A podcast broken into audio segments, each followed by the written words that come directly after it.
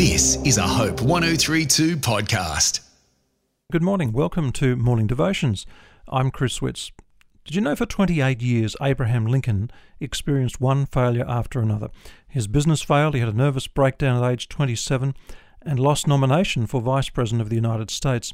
And yet, despite the setbacks, those and many others, in 1860 he went down in history as one of America's greatest presidents. So it seems that success is not the absence of failure. In other words, failure need not be final. Just because we fail sometimes in our achievements or, or in our daily life. We've got notable people like Walt Disney and Albert Einstein. They both knew the setback of failure. So no matter how badly or, or how many times we fail, we are not really failures, providing we get up one more time and have a go. It's about having a goal, isn't it? And having determination to achieve that goal. Faith in a living God really allows us to view life differently, and where we can say, well, even when I fail, God can restore my confidence and God can renew my hope, because with my faith in God, I am never a failure.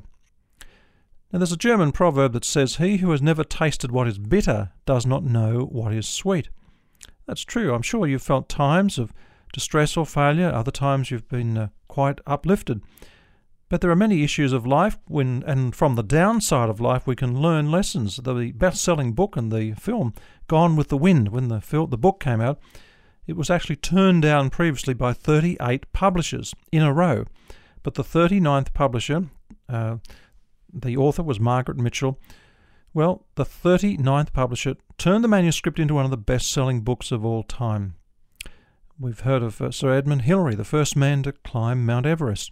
And he failed the first time that he tried to do so, but he refused to give up. And he used to say, Mount Everest, you beat me the first time, but I'll beat you the next time because you've grown all you're going to grow, but I'm still growing. And then in May 1953, Edmund Hillary, of course, scaled the mountain. Now, perhaps today you feel like you are a total failure. And everyone at some time feels the sting of failure. And it's hard because we want to be successful. We strive for success. Why? Well, probably because it gives us a sense of identity. And if we don't reach the success we aim for, we feel that we are a failure, and that can hurt. It affects how we view ourselves. Uh, we cannot always avoid failing.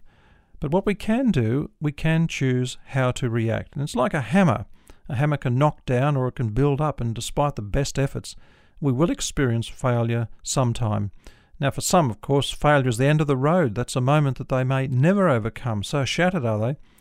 And for others, failure is a setback that offers opportunity there to reflect not only our own human frailty, but also the goodness of God.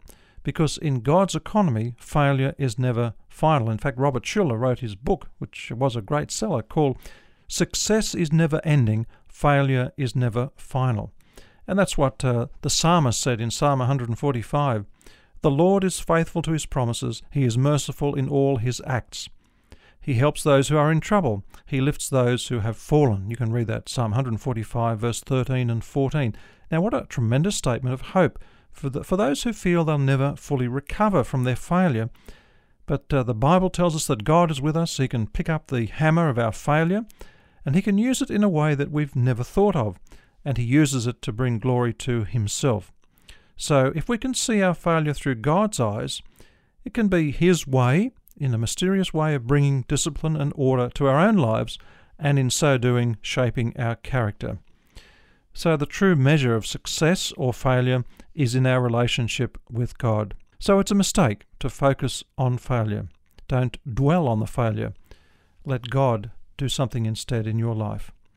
Lord, we often worry about things, but you provide us with our needs. Lord, you say to us, Fear not. And so, Lord, let us see the miracle of you working, and we thank you that we know that failure is never final. May that be so in our lives. I pray for Jesus' sake. Amen. This is a Hope 1032 production. Thanks for listening.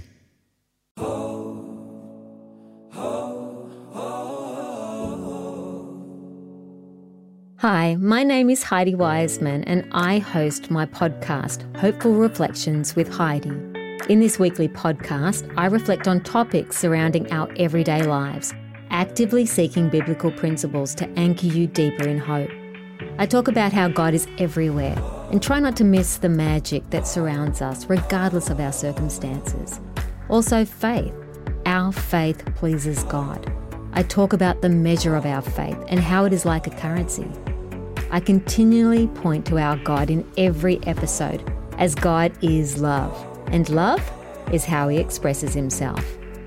To experience this podcast, go to hopepodcast.com.au or your favourite podcast app and look for Hopeful Reflections with Heidi. My hope is that these three minute messages would encourage and inspire you in this journey of life.